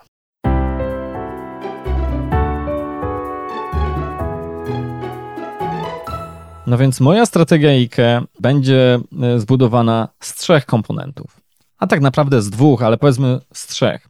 Pierwszy komponent to jest komponent akcji zagranicznych. I tutaj będę stosował dwa elementy w tym portfelu: akcje z indeksu MSCI World albo akcje z indeksu MSCI Emerging Markets, czyli albo akcje z y, krajów o gospodarkach rozwiniętych, albo y, z indeksu o krajów o gospodarkach wschodzących. A jeżeli ani jeden, ani drugi nie daje zarabiać w tym momencie, w ostatnich 12 miesiącach, to będę się e, przepinał na koszyk obligacji zabezpieczonych do waluty euro. I tutaj waluta euro jest e, wybrana celowo, dlatego że mimo wszystko zmienność euro do polskiego złotego jest mniejsza, niższa niż e, na przykład dolara amerykańskiego do polskiego złotego. Więc 50% portfela ja przeznaczam na właśnie taki komponent akcji zagranicznych. Dlaczego nie stosuję tutaj innych indeksów, takich jak w oryginale w strategii GEM? Prawdopodobnie niektórzy już się domyślają. Prawda jest taka, że o ile łatwo jest mieć w, w Polsce, w Europie ekspozycję na S&P 500, czyli akcje amerykańskie, o tyle jest ciężko mieć dostęp do akcji e, reszty świata, jak to się mówi, czyli całego świata bez Stanów Zjednoczonych, czyli All Country World Index excluding USA. Nie ma takiego indeksu. Oczywiście można go sobie na piechotę złożyć, składając e, go z kilku innych e, indeksów, natomiast no, to generuje koszty i generalnie komplikuje całą sytuację. A poza tym ja już mam strategię GEM na koncie zagranicznym, więc e, tutaj po prostu robię coś innego i upraszczam to, jak się da najbardziej możliwe. 50% ma więc ten pierwszy komponent, a drugi komponent jest komponentem polskim. Dlatego ja mówiłem, że to są trzy komponenty, ale jak gdyby dwa, no dlatego dwa, że ten drugi komponent to jest komponent akcji polskich, ale ten komponent akcji polskich jest zbudowany z dwóch takich filarków. Pierwszy to są akcje z indeksu WIG20 lub WIG40, czyli spółek średnich lub, e, czyli MWIG e, lub dużych spółek, czyli WIG20 a jeżeli jedno i drugie zawodzi, to tutaj do akcji będzie wchodził ETF na TBSP, czyli polskie obligacje skarbowe i nowy ETF Beta Securities właśnie na te obligacje. I waga 33% tego komponentu. I mam jeszcze taki mały komponent akcji również polskich e, o wadze 17%, i tam będą akcje SWIG 80 lub, uwaga, i to może być taka ciekawostka, WIGTech jest tutaj ETF na taki indeks, więc po prostu zaszalałem. I do tego, e, jeżeli ani SWIG 80, ani WIGTech nie pozwala zarabiać, no to będę się tutaj chronił, przynajmniej próbował chronić się w obligacjach Skarbu Państwa. Czyli mamy trzy komponenty akcji zagranicznych i akcji polskich, przy czym tutaj w dwóch smakach albo tych akcji większych spółek, WIG20, MWIG40, albo spółek mniejszych, SWIG80 lub WIGTech, bo WIGTech to tak naprawdę przekrój różnych spółek, e, spółek e, technologicznych z zakresu informatyki, biotechnologii i tak dalej, natomiast generalnie są tam spółki i zarazem bardzo duże, na przykład CD Projekt, ale są też malutkie spółeczki, które po prostu są na przykład w SWIG 80. No i tak wygląda struktura tego portfela i to znów, e, jeżeli ktoś słucha, może to wydawać się dość trudne do ogarnięcia, dlatego zachęcam zerknąć sobie na moją stronę i tam zobaczyć, jak to jest rozpisane. I każdy e, komponent jest zarządzany strategią dual momentum. No to teraz przejdźmy sobie po kolei po tych modułach. Pierwszy ten moduł, polski, GPW, Giełda Papierów Wartościowych. Mamy WIG20 albo MWIG40. Prosta sprawa, tutaj jest rzut e, ekranu z mojej aplikacji System Trader.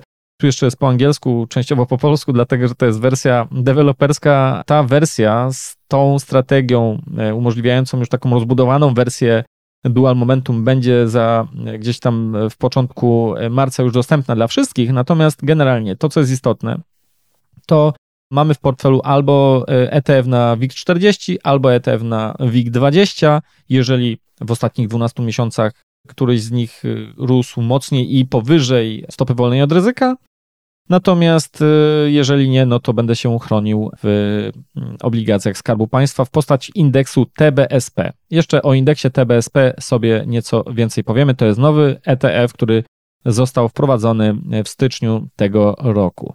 Częstotliwość rebalansowania co miesiąc. To nie oznacza, że co miesiąc będę cokolwiek zmieniał port w portfelu, natomiast co miesiąc sprawdzam, czy to, co już mam w portfelu, powinno nadal w tym portfelu być, albo być może powinienem zmienić skład tego portfela i na przykład zamiast akcji na WIG40 powinienem mieć akcję na przykład na WIG20, bo akurat WIG20 mocniej rośnie. Natomiast y, jeżeli ani jedno, ani drugie e, w ostatnich 12 miesiącach nie pozwoliło zarobić, no to wtedy, jak już mówiłem, będę miał w portfelu obligacje. Kolejny komponent to tutaj, przepraszam, to jeszcze raz y, ten sam, ale wyniki. I tutaj niestety wyniki są dość mocno ograniczone, jeżeli chodzi o historię, dlatego że sięgamy zaledwie do roku 2011 ze względu na to, że MWIG 40 TR no, nie pozwala nam daleko dalej sięgnąć, jeżeli chodzi o ten total return, czyli z dywidendami. Ale od roku 2011 do, do teraz, można powiedzieć, do końca stycznia 2022, to taki portfel zarabiał średnio rocznie 6%. No i wydaje się, że to 6% nie jest jakimś cudownym mm, wynikiem, natomiast no warto zwrócić uwagę, że benchmark w postaci szerokiego indeksu całej giełdy GPW w Warszawie zarabiał prawie dwa razy mniej, 3,3%. No i też cała giełda traciła ponad 44%, podczas gdy ten portfel oparty o momentum e, tracił w najgorszym momencie niespełna 28%. Także generalnie jest lepiej. Ja tego w ogóle nie optymalizowałem, dlatego że jest zbyt mało danych, żeby cokolwiek tutaj optymalizować i oczywiście, że mógłbym dobrać, że nagle, nie wiem, zamiast 12 miesięcy, może 9 miesięcy, albo może 6 byłoby lepsze. Tylko to byłoby takie bieganie e, jak kurczak z odciętą głową e, po podwórku, bo nie wiadomo, gdzie bym dobiegł, bo tak naprawdę biegałbym na ślepo. Wolę mieć w portfelu strategię, która wiem, że historycznie po prostu sprawdzała się na wielu innych rynkach i tutaj polski rynek nie jest niczym nadzwyczajnym, innym, żeby tutaj nagle inaczej się inwestorzy zachowywali niż na przykład inwestorzy, nie wiem, w innym kraju. To tyle, jeżeli chodzi o ten portfel, jeżeli chodzi o WIG20, WIG40. Tu jeszcze dla tych, co widzą, zielona linia, wykres linii kapitału. Widać, że w pewnym momencie, gdzieś tam w okolicy roku 2014, ten portfel już zaczął zarabiać e, więcej od WIG-u i generalnie pokazał swoją przewagę. I też widać na przykład taki okres e, w roku 2020, jak była covidowa e, panika na giełdzie, kiedy rynek akcji mocno spadł, a ta strategia nas uratowała w ten sposób, że po prostu uciekła z rynku akcji do obligacji, lub jeżeli ktoś boi się obligacji z różnych powodów, o których sobie jeszcze też powiemy, to może mieć po prostu wtedy w portfelu gotówkę.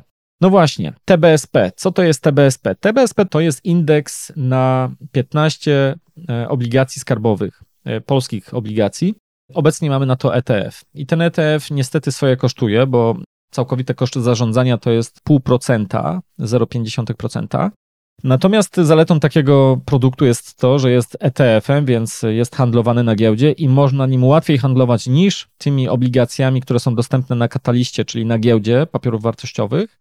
Natomiast y, no, jest też nieco innym produktem niż to, co na przykład y, znamy z y, chociażby obligacji indeksowanych inflacją, na przykład EDO. I tutaj ukłony w stronę Macieja, uśmiecham się, który dzięki swojej uprzejmości umożliwił mi e, pokazanie, jak wygląda wykres linii kapitału portfela, który jest zainwestowany w EDO. I jak widzimy tą zieloną linię, to jest właśnie EDO, to ta linia jest taka gładziuteńka i tam praktycznie nie ma żadnych spadków. To wynika z tego, że to są obligacje, które nie są notowane na giełdzie. To są obligacje detaliczne, tylko dla klientów detalicznych. Natomiast problem jest taki, że nie możemy tych obligacji kupić na giełdzie.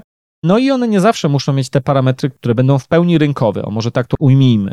Póki co wyglądało to bardzo dobrze, ale generalnie trend, jeżeli chodzi o obligacje detaliczne, jest taki, że te parametry z czasem, w przypadku przynajmniej EDO, jednak się pogarszają. Znaczy, państwo nie ma wielkiego tutaj, wielkiej motywacji do tego, żeby jakoś mocno przekonywać ludzi do kupna na tych obligacji, bo i tak ludzie je kupują, więc y, też jakoś nie są wycyzelowane te parametry tak, żeby jak najlepiej płaciły i y, z pewnością w, tam gdzieś y, w połowie, nie wiem, w latach 2006, 7, 8 EDO płaciły zdecydowanie fajniej, w sensie parametrów, niż oczywiście, bo była, jak była mniejsza inflacja, no to one są indeksowane inflacją, więc ja mówię tutaj o realnych stopach zwrotu, niż to, co dziś jest, bo dziś to niestety, jak sobie kupimy takie EDO, to w pierwszym roku nasz kapitał i tak zostanie dość mocno pożarty przez inflację, bo dopiero te obligacje EDO płacą, są indeksowane do inflacji od drugiego roku. Natomiast TBSP to nie są obligacje indeksowane inflacją, ale są to obligacje, które są stałokuponowe, a więc one reagują bardzo mocno na zmiany rynkowe, w szczególności na zmiany stóp procentowych, co też widzieliśmy w roku 2020, jak były pierwsze cięcia stóp procentowych przez y, Bank Centralny w Polsce, NBP, no to wtedy no, ten e, indeks ładnie zanurkował. Co będzie dalej, tego nie wiemy, natomiast generalnie podnoszenie stóp procentowych dla takich stałokuponowych obligacji wiąże się z tym, że e, tutaj mają e, no, podgórkę takie obligacje. No ale to jest po prostu rynek obligacji, więc ja nie chcę się tutaj w to wgryzać teraz. Być może nagram oddzielny odcinek w ogóle o TBSP i w ogóle o obligacjach, tak żeby ten temat był po prostu jaśniejszy i bardziej zrozumiały. Natomiast ja bardziej nawet testowo sobie na razie to TBSP do portfela daję. Znaczy daję na razie też hipotetycznie, bo póki co na razie mam, e, co też pokażę później e, tam akcje, bo po prostu na razie jeszcze te akcje rosną. No ale jeżeli na polskich akcjach e, będzie smuta i zaczną mocno spadać i padnie sygnał ucieczki z rynku akcji, no to kupię sobie TBSP do portfela jako schronienie i zobaczymy jak to wyjdzie. No tutaj oczywiście problematyczne są koszty i transakcyjne, i koszty zarządzania, no bo to są obligacje. No i tutaj liczy się po prostu każda e, dziesiętna procenta. Ale generalnie idzie ku dobremu i dobrze, że e, taki pierwszy ETF na polskie obligacje się pojawił i tutaj naprawdę ukłony w stronę Beta Securities za to, że dostrzegli tę lukę i ją wypełnili. I głęboko wierzę w to, że po prostu z roku na rok te warunki dla inwestorów będą lepsze, będą niższe opłaty, będą, będzie większa płynność i tak dalej. I tu jeszcze raz porównanie EDO i TBSP. Jak widzimy, co prawda od roku 2006, od końcówki roku 2006 do końca 2021 zarabiały te dwie obligacje, podobne stopy zwrotu miały, no to oczywiście EDO miało tutaj mniejszą zmienność, praktycznie nie miało żadnej zmienności, bo nie jest to obligacja notowana na rynku, w odróżnieniu od obligacji skarbowych, które są wyceniane przez rynek. I tu raz jeszcze ukłony w stronę Macieja, że to zrobił. W ogóle, jeżeli chodzi o szczegóły, jak te dane zostały zbudowane przez Macieja, to też być może tutaj kilka zdań opisu dodam jeszcze w opisie do tego odcinka bo Maciej udostępniając te dane też y, po prostu pokazał metodologię budowania takich danych. Oczywiście tam są pewne założenia poczynione, żeby można w ogóle takie dane zbudować niejako syntetycznie, no bo jak mówiłem, te obligacje nie są notowane na giełdzie. Jedziemy z koksem dalej. SWIG 80 i WIGTech to jest drugi komponent polski. Właściwie nie będę się tutaj rozwodził, działa to podobnie. Udział tego komponentu jest mniejszy w tym portfelu, bo są to mniejsze spółki, głównie jeżeli chodzi o ZWIG 80, natomiast WIGTech to jest taka bardziej ciekawostka. Jeżeli będzie hossa na naszym polskim Nasdaqu, tak to sobie nazwijmy, czyli spółkach technologicznych, e, no to będziemy mieć e, po prostu ten ETF w portfelu. Jeżeli nie, no to SWIG 80 bardziej jako ciekawostka. Jeżeli będzie smuta na akcjach w tym e, obszarze, no to TBSP znów ląduje. I tutaj, jeżeli chodzi o test, to w ogóle nawet nie ma za bardzo co pokazywać. Od lipca 2020 roku do teraz średnioroczna stopa zwrotu to jest 14%. Śmieję się, dlatego że to jest tak krótki okres, że ciężko wyciągać z tegokolwiek jakiekolwiek wnioski. Nawet to, że w tym czasie benchmark WIG miał wyższą stopę zwrotu, w tym samym okresie 18%, więc ta strategia nawet nie pobiła tego benchmarku, jeżeli chodzi o stopę zwrotu, ale miała mniejsze na przykład obsunięcie. 11,5% versus ponad 16% dla WIG-u ale jak mówię, to jest y, raptem 2000 niecały 20, 21, y, czyli mamy półtorej roku, to jest zdecydowanie zbyt mało, żeby cokolwiek tutaj mówić i w ogóle poświęcać temu czas. A tu jeszcze tak dla ciekawostki Wiktek, to jest taka pierwsza dziesiątka, jak widzimy Wiktek, y, tam jeśli dobrze pamiętam jest 55 spółek i są tam spółki od takich spółek naprawdę dużych jak CD Projekt, Aseco, Polsat Cyfrowy, LiveChat, no i są też naprawdę też małe spółeczki, ale generalnie są to spółki związane powiedzmy z sektorem technologicznym, tak to sobie nazwijmy. I z jakich ETF-ów korzystam, jeżeli chodzi o Polskę? E, korzystam z akcji i obligacji polskich tutaj. Oczywiście e, wszystko jest od Beta Securities, więc ETF na WIG20 Total Return, tutaj opłata 0,4% w skali roku, na WIG40, czyli spółki średnie 0,8%, na małe spółki SWIG80 0,9%, na WIGTech mamy 0,8 opłatę, i mamy 0,5 e, opłaty na TBSP. I to jest generalnie póki co nadal duża opłata, jeżeli chodzi o obligacje. Jest to dopiero debiut tego ETF-a. Zobaczymy, jak to będzie po prostu w praktyce wychodziło. Czy to będzie e, sensowne dla tej strategii. E, w tym teście od roku 2011 okazuje się, że tak, no ale jak już też wspomniałem, no to jest zdecydowanie zbyt mały okres, żeby wyciągać daleko idące wnioski. Okej, okay. to jedziemy z tematem, już tak zamykamy ten temat, jeżeli chodzi o GPW. Jaki benchmark chcę zastosować? Otóż tutaj no, stosuję akcje z WIG-20, MWIG-40, SWIG-80, no to tu mamy praktycznie cały WIG, zresztą WIGTech też ma spółki z wielu indeksów, e, więc ja po prostu, żeby nie robić tutaj jakichś specjalnych utrudnień, jak będę porównywał kiedykolwiek w przyszłości wyniki moje versus tego, co daje rynek, to będę po prostu się porównywał do szerokiego WIG-u. Choć nie do końca to jest ok, bo ja częściowo czasami będę miał w portfelu obligacje, czy też y, gotówkę, jeżeli by z obligacjami coś nie do końca było ok. Więc to nie jest tak, że ja 100% przez cały czas będę miał akcje w portfelu. No ale powiedzmy dla ułatwienia będę się po prostu porównywał do WIG-u, chociaż dla jasności, dla mnie nie jest tutaj takim podstawowym e, założeniem, że ja muszę ze wszechmiar e, pobić ten WIG. Po prostu e, mam inne założenia, do mnie przemawia filozofia podążania za trendem momentum i to jest dla mnie bardziej istotne. Jak będę mógł przy tym zredukować nieco obsunięcia kapitału, to nawet jeżeli będę miał nieco gorsze wyniki niż WIG, to dalej będę zadowolony. Ważne, żeby podążać za strategią, żeby dokładać kapitał, żeby go pomnażać. To tyle. No to teraz przejdźmy sobie do drugiego komponentu zagranicznego. I tutaj mamy komponent, który nazwałem sobie e, Momentum World. To jest zrzut ekranu z e, aplikacji System Trader. Jak widać, to jeszcze nie jest wszystko dokończone, jeżeli chodzi o interfejs graficzny, dlatego że, jak mówiłem, jest to wersja deweloperska, ale tutaj mamy tak.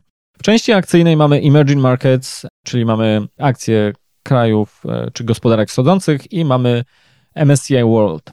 Oraz mamy obligacje. I tutaj akurat w teście, który pozwalał mi, żeby móc to przetestować za okres naprawdę daleki, sięgając do roku 1950, to włożyłem sobie 10-letnie obligacje amerykańskie, 30-letnie i korporacyjne AAA, czyli o tym wysokim zaufaniu czy małym ryzyku kredytowym, o może w ten sposób. I stopa wolna od ryzyka to są bony skarbowe. I jak taki portfel zarabiał? To jest, można powiedzieć, jeszcze tak tylko e, tutaj wtrącę, bardzo podobna strategia do Global Equities Momentum, przy czym nie mamy tutaj akcji amerykańskich, tylko mamy e, akcje MSCI World. I nie mamy reszty świata, tylko mamy Emerging Markets. I nie mamy jednych obligacji, tylko mamy jedną z tych trzech obligacji. I te obligacje nie są kupowane wszystkie, tylko te, które mają najwyższe momentum. I to najwyższe momentum liczone jest za 3 miesiące. Czyli mówiąc krótko, tutaj nie tylko robimy momentum do akcji, ale również robimy momentum w odniesieniu do obligacji, tylko dla krótszego okresu, ponieważ obligacje generalnie lepiej działają, jeżeli chodzi o momentum, lepiej odpowiadają na momentum dla krótszych okresów. 3 miesiące to jest taki bardzo dobry okres, empirycznie stwierdzone dla bardzo długich okresów zresztą. Ja nawet tego nie optymalizowałem dla jasności. To jest wiedza, która jest powszechnie znana.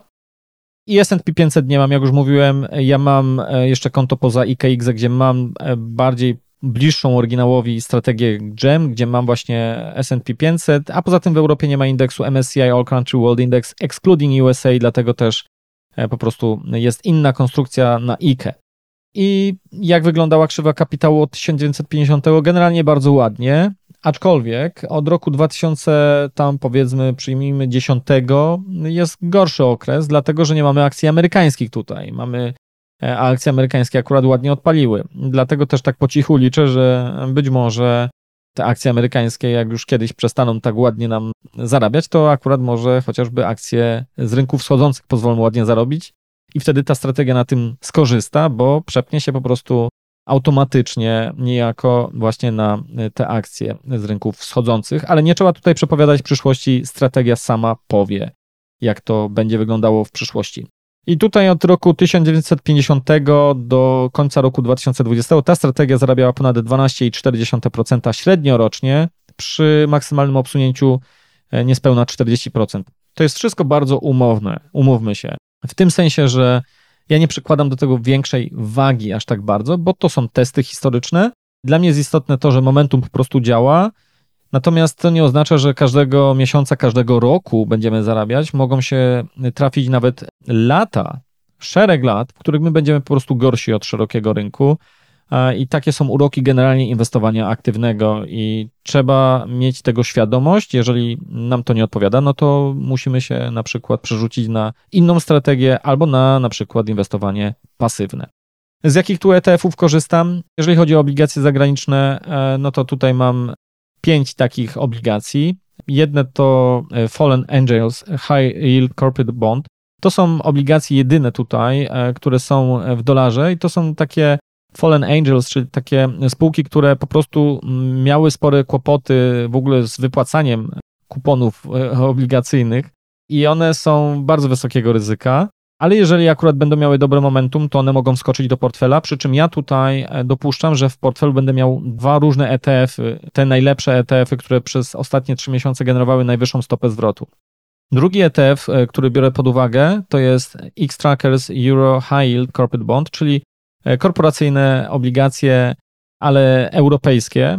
Kolejne to e, iShares Euro Inflation Linked Government Bond, czyli inflacyjne, ale europejskie w euro obligacje. Kolejne to Vanguard e, Eurozone Government Bond, czyli z kolei mamy obligacje skarbowe, ale ze strefy euro. I mam również Global Aggregate Bond iSharesa, to tutaj mamy po prostu zbiór różnych obligacji i skarbowych, i korporacyjnych e, z całego świata, ale z zabezpieczeniem do euro, czyli poza tym pierwszym iShares Fallen Angels High Yield Corporate Bond, który jest w dolarze i bez zabezpieczenia do, do, euro, no to e, inne są, wszystkie mają ryzyko, jeżeli chodzi o polskiego złotego, do euro, ale jak mówiłem, euro, polski złoty, tutaj te fluktuacje są mniejsze zwykle, były przynajmniej historycznie niż do dolara, co wynika z tego chociażby, że Polska jest bliżej, no, jesteśmy w Europie, wciąż mimo wszystko w Unii Europejskiej, jest, jesteśmy bliżej zintegrowani tutaj z Unią Europejską e, niż ze Stanami Zjednoczonymi i stąd też te fluktuacje tych walut są mniejsze. Z jakich ETF-ów korzystam na akcje zagraniczne? E, no to tutaj mam dwa. E, iShares Core MSCI World, to jest pierwszy, IWDA, taki jest skrót, i X-Trackers MSCI Emerging Markets, XMME. No i to jest tyle. A jaki benchmark tutaj zastosuję? Generalnie 70-75% czasu w portfelu są akcje. Ja tutaj zrobiłem błąd na e, slajdzie, e, napisałem obligacje. Nie, akcje. Przez 70-75% czasu w portfelu będziemy mieć akcje.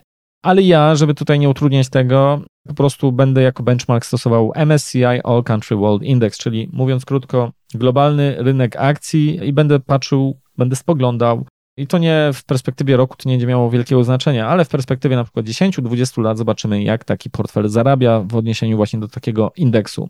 I taki indeks wiem, że będzie po prostu bardzo ciężko pobić, ale podobnie jak w przypadku polskiego rynku, to nie jest moim głównym celem. Chodzi to o taki punkt odniesienia.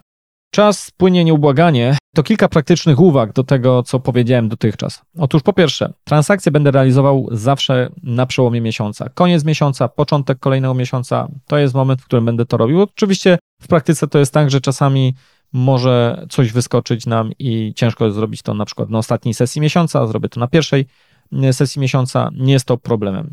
Stosuję ETF-y kwotowane w euro, ale sygnały transakcyjne będę opierał na indeksach wyrażonych w dolarze. I to jest ważne, bo na przykład, jeżeli sobie kupuję MSCI World, takiego ETF-a i on jest w euro, to dlatego, że mi po prostu jest wygodnie mieć wszystko w euro już, jak mam wszystkie ETF-y w euro, to żeby nie wymieniać euro, dolar i tak dalej, tylko mieć po prostu euro.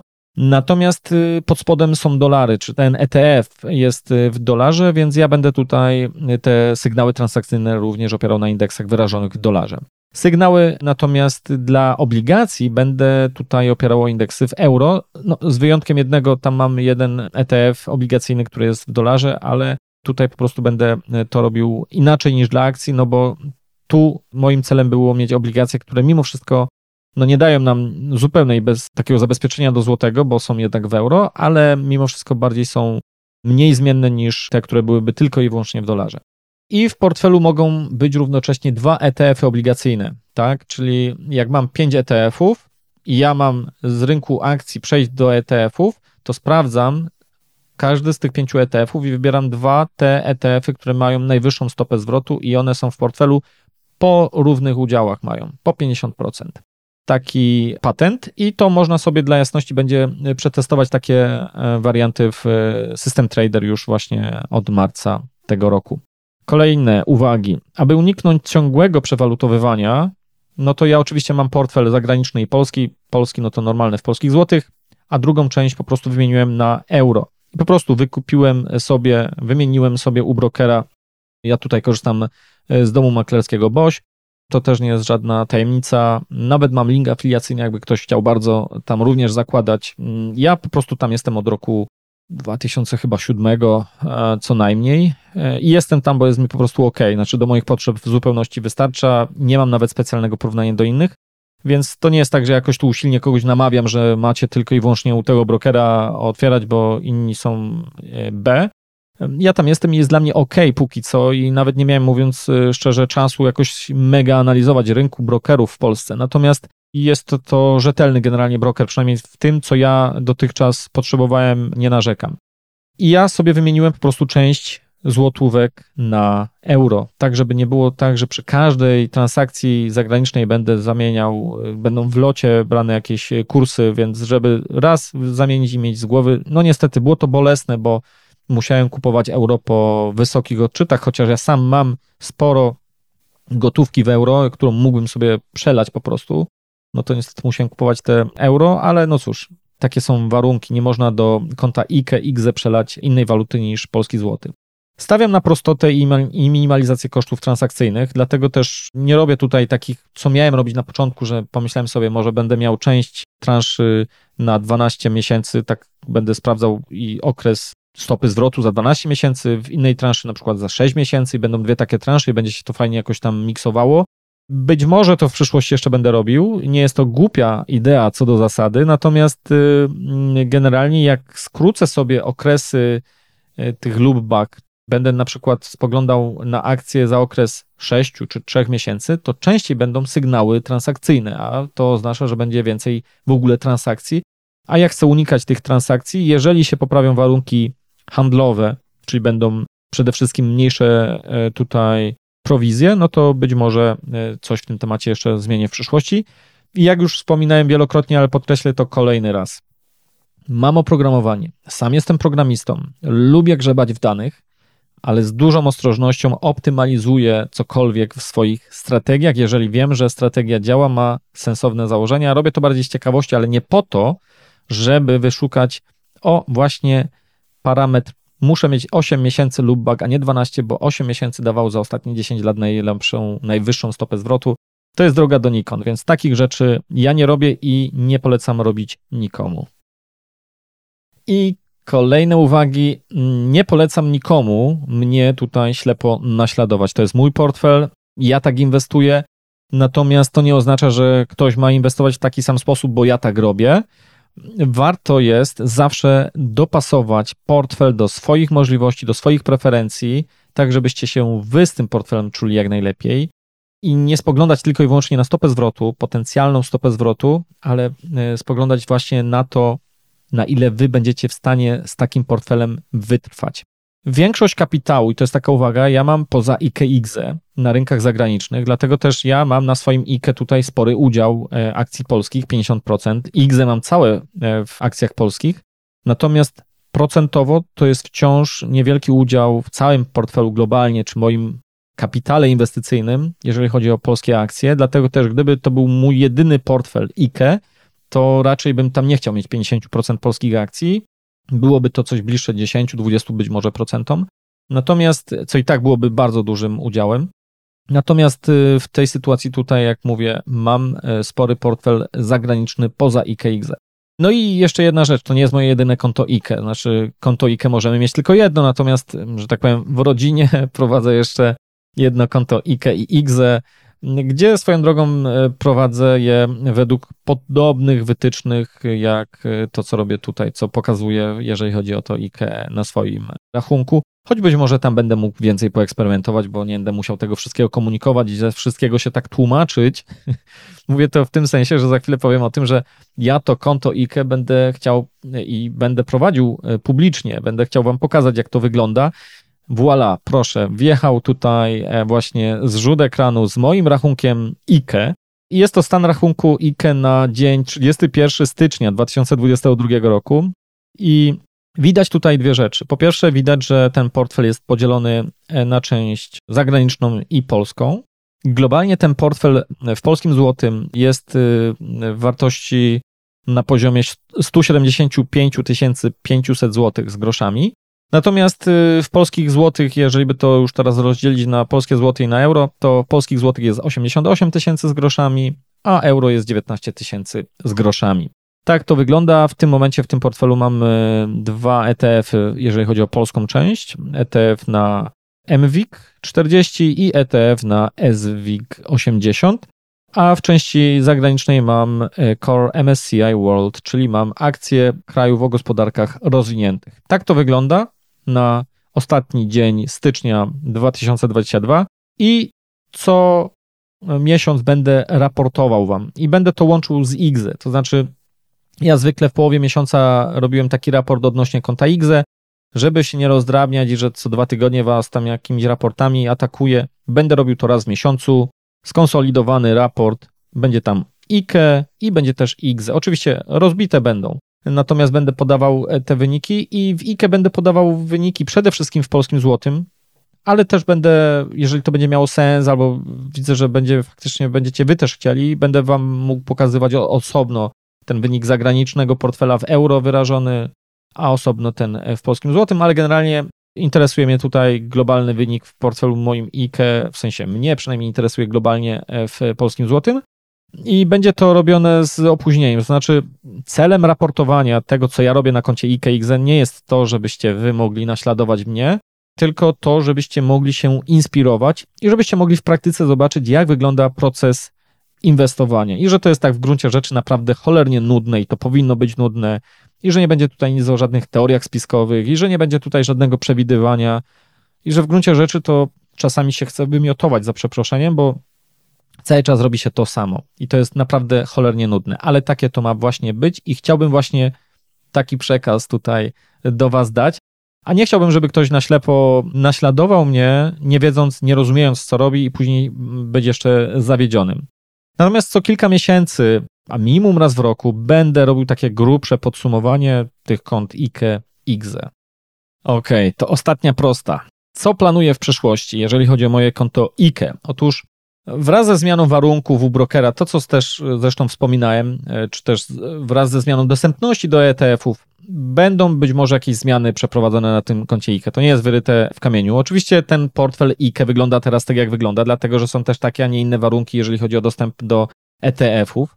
Natomiast jeżeli na przykład będą lepsze zamienniki ETF-ów, tańsze, nie wiem, bardziej płynne, chociaż to akurat raczej nie jest takie istotne w moim przypadku, no to być może będę to zmieniał.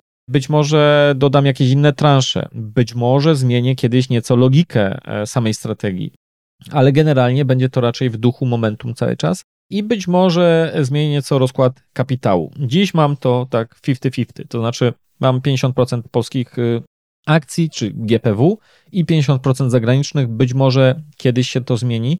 Być może na przykład jak będzie jakieś y, wzmocnienie polskiego złotego, to dokupię sobie więcej euro. Zobaczę. Mówię to dlatego wszystko, żeby ktoś miał świadomość tego, że te zmiany w przyszłości mogą mieć miejsce. Natomiast to są zmiany w strategii, ale nie robione ad hoc, dlatego że na przykład ja stwierdzę, że jest spadek na rynku akcji, znaczy inaczej, będzie spadek na rynku akcji, a ja zignoruję na przykład sygnał wyjścia z rynku akcji, bo stwierdzę, że a jednak nie po drodze mi tą, z tą strategią. Takich rzeczy robił nie będę. Natomiast same modyfikacje do strategii w przyszłości mogą mieć miejsce i też dla jasności to nie będzie tak, że to będzie robione co miesiąc. Być może przez lata nic nie będzie robione. Ja nie wiem, czy przez lata będę nawet raportował o tym e, portfelu. Tak naprawdę cel tego raportowania ma przede wszystkim tutaj, ten cel jest przede wszystkim edukacyjny, tak, żebym mógł was edukować, jak wygląda to inwestowanie w praktyce, żeby nie było tylko tak, że ja wam mówię o abstrakcyjnych modelach inwestycyjnych, a nie wiadomo, jak to wygląda w praktyce, no to tutaj to jest takie praktyczne ćwiczenie. Ok, to tyle, jeżeli chodzi o ten odcinek. Zapraszam po więcej na stronę systemtrader.pl ukośnik 080 i tam po pierwsze będzie można na spokojnie sobie przeglądnąć te strategie, zobaczyć jakie są tutaj konkretne kroki, jaki jest konkretny skład, jakie są te ETF-y, bo wiem, że jeżeli ktoś na przykład jedzie samochodem albo nie wiem, kąpie się w wannie teraz, to ciężko te rzeczy może być ogarnąć, jak ja tylko mówię tutaj do mikrofonu, a ktoś słucha z drugiej strony, bo to są rzeczy, które dobrze zobaczyć po prostu. Natomiast generalnie będą tam też odnośniki do innych materiałów, między innymi do materiału oryginalnego e, artykułu Gary Antonasiego, od którego wszystko można powiedzieć się zaczęło, jak i również do mojego artykułu o strategii Global Equities Momentum, więc e, zdecydowanie polecam wejść sobie na stronę. E, przy okazji będę wdzięczny, jeżeli skomentujecie cokolwiek u mnie na stronie, albo na przykład ocenicie mój podcast w iTunes, to też bardzo mi pomaga w tym, żeby po prostu mieć większe zasięgi, żeby móc docierać z tą wiedzą do większej grupy osób. To na zakończenie mam kilka ogłoszeń parafialnych. Pierwsze ogłoszenie parafialne jest takie, co już też mówiłem, że z początkiem marca planuję wypuścić nową wersję System Trader w wersji 1.5. I co tam będzie nowego? Otóż po pierwsze, będzie sporo uprawnień w interfejsie użytkownika, to znaczy ma być łatwiej, ma być bardziej czytelnie, ma być bardziej przejrzyście i tutaj e, ta aplikacja ma też wyglądać bardziej schludnie, więc to będzie zrobione. I to będziecie widzieć, jeżeli chodzi o taką e, stronę wizualną. Będzie rozbudowany moduł z raportem wyników, będą między innymi rozbudowane wykresy. Będzie rozbudowana strategia GEM, czy Dual Momentum, to co widzieliście tutaj, jeżeli ktoś to oglądał w formie właśnie wideo, a nie słuchał tylko, czyli ta rozbudowana wersja strategii GEM, która umożliwia właśnie robienie tego, o czym chociażby mówiłem w kontekście swojego konta IKE. Będą dane polskich obligacji. Tutaj będą przede wszystkim obligacje inflacyjne EDO. Wielokrotnie o to pytaliście. Ja nigdy się do tego specjalnie nie mogłem jakoś zabrać, ale mamy takiego świetnego człowieka jak Maciej Wąsek, którego serdecznie pozdrawiam i któremu serdecznie dziękuję za to, że e, po prostu wyraził e, zgodę na to, żeby te dane umieścić w aplikacji, żeby z nich e, móc korzystać, żeby każdy mógł z nich korzystać. Więc bardzo, bardzo dziękuję Maciej. To jest naprawdę kawał świetnej roboty i faktycznie każdy teraz może sobie to sprawdzić w aplikacji, jak takie obligacje inflacyjne EDO działają. Jak również y, można zobaczyć sobie, jak wyglądają dane w y, obligacjach skarbowych TBSP. W nowej wersji będą również dane polskiego indeksu inflacji.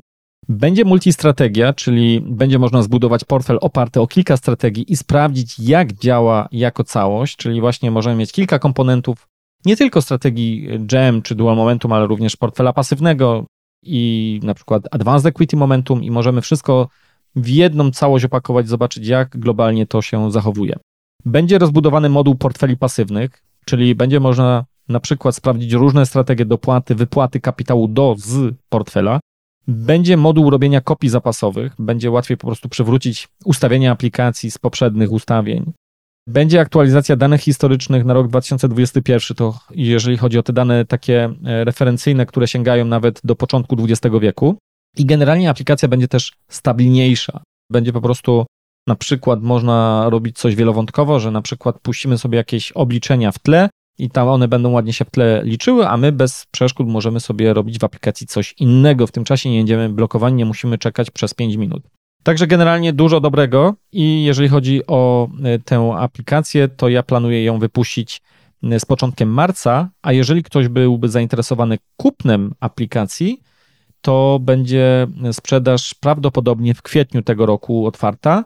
No właśnie, tak to wygląda. A jeżeli komuś wygasa licencja System Trader, a może się tak zdarzyć, jeżeli ktoś kupił e, jednoroczną sobie licencję jeszcze w przedsprzedaży, no to wtedy taka licencja będzie wygasała 31 marca, więc wtedy można sobie ją spokojnie będzie odnowić e, i będzie mniej więcej dwa tygodnie przed wygaśnięciem tej licencji wysłana informacja do każdego z Was, więc będzie można sobie przedłużyć. Oczywiście dla jasności na warunkach takie, jakie były w przedsprzedaży, czyli naprawdę mega, mega, mega tanio.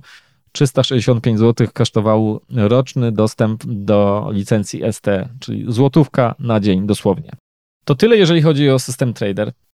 A na koniec jeszcze jedno ogłoszenie i jeszcze jeden mega wielki projekt. Atlas pasywnego inwestora. I to jest projekt, który ma zdefiniować rok 2022 na wielu poziomach, na wielu płaszczyznach. Przede wszystkim w tym projekcie nie pracuję sam. U boku mam Michała Szafrańskiego, mam Artura Wiśniewskiego i Macieja Aniserowicza. I każdy z nas ma swoją rolę tutaj do wypełnienia, i mamy za zadanie stworzyć najlepszy produkt edukacyjny, jaki powstał, jeżeli chodzi o inwestowanie pasywne.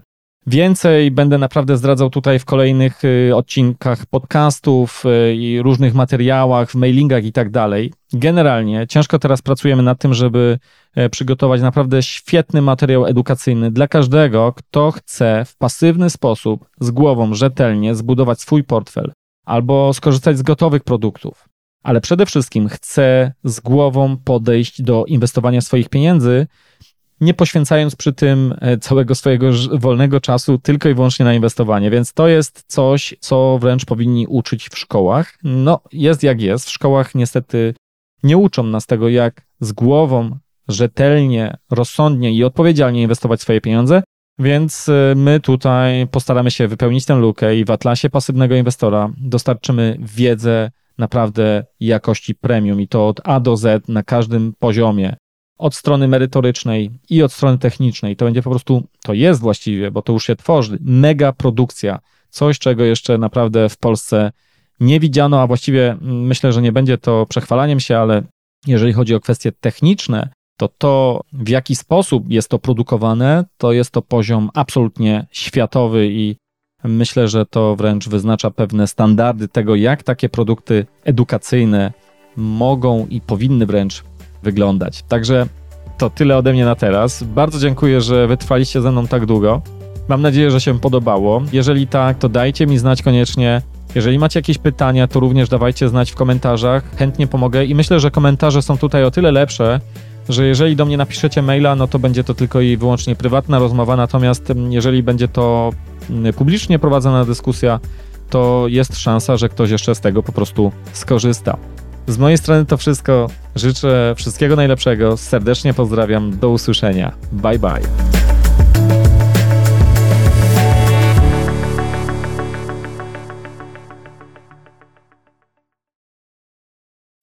As humans, we're naturally driven by the search for better. But when it comes to hiring, the best way to search for a candidate isn't to search at all. Don't search, match with Indeed. When I was looking to hire someone, it was so slow and overwhelming.